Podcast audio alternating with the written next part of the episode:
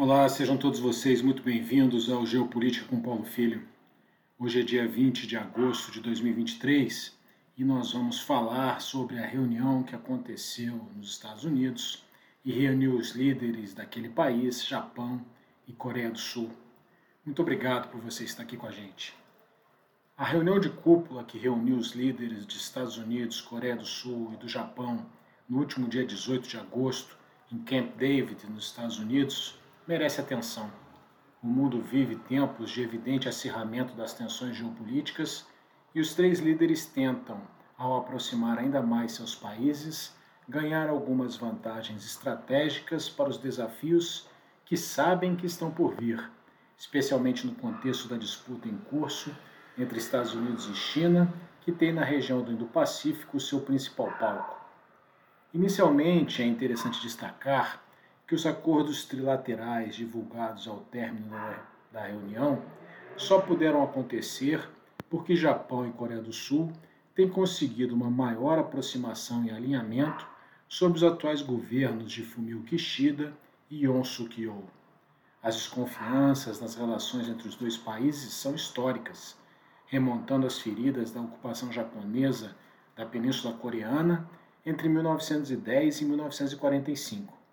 Mas as tensões geopolíticas do momento atual parecem ser de tal ordem desafiadoras que os problemas do passado estão sendo deixados de lado em nome de um maior entendimento. Afinal, não faltam desafios geopolíticos comuns a japoneses, sul-coreanos e norte-americanos no Indo-Pacífico. A Coreia do Norte é o primeiro deles, ainda formalmente em guerra com a Coreia do Sul, detentora de armas nucleares, com uma retórica agressiva e desencadeando frequentes testes balísticos e exercícios de tiro, a ditadura de Kim Jong-un volta e meia causa tensões, inclusive no Japão, onde populações já foram orientadas a procurar abrigo em razão de mísseis norte-coreanos voando em trajetórias potencialmente perigosas. Os desafios impostos pela China, evidentemente, também estão no centro das preocupações geopolíticas dos três países.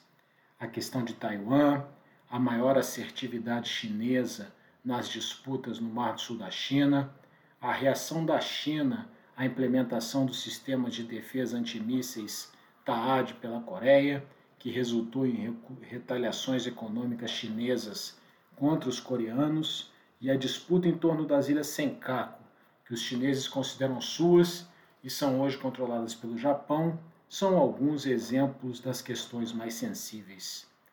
Neste cenário é que foram divulgados os princípios de Camp David, que nortearão a ação trilateral. Do texto, destaco os seguintes pontos. 1. Um, os três países se comprometem a promover um Indo-Pacífico livre e aberto com base no respeito ao direito internacional, normas compartilhadas e valores comuns. Declaram se opor a, entre aspas, fortemente qualquer tentativa unilateral de mudar o status quo pela força ou coerção, fecha aspas. Nesse trecho, um recado implícito à China em relação a Taiwan, na oposição à mudança do status quo, ou seja, independência de fato de Taiwan, pela força. 2 afirmam o compromisso de desnuclearizar a Coreia do Norte. Apoiam uma península coreana unificada e livre. Trata-se de um desafio complexo, uma vez que a Coreia do Norte não abrirá mão de seu arsenal nuclear enquanto for governada pela dinastia dos Kim. 3.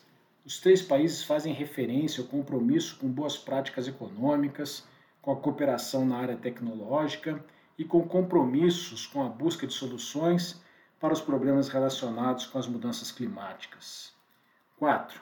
Em outra mensagem implícita, dessa vez à Rússia, reafirmam o compromisso com a Carta da ONU, especialmente no que se refere à manutenção da soberania e da integridade territorial dos Estados, bem como a solução pacífica de controvérsias. 5.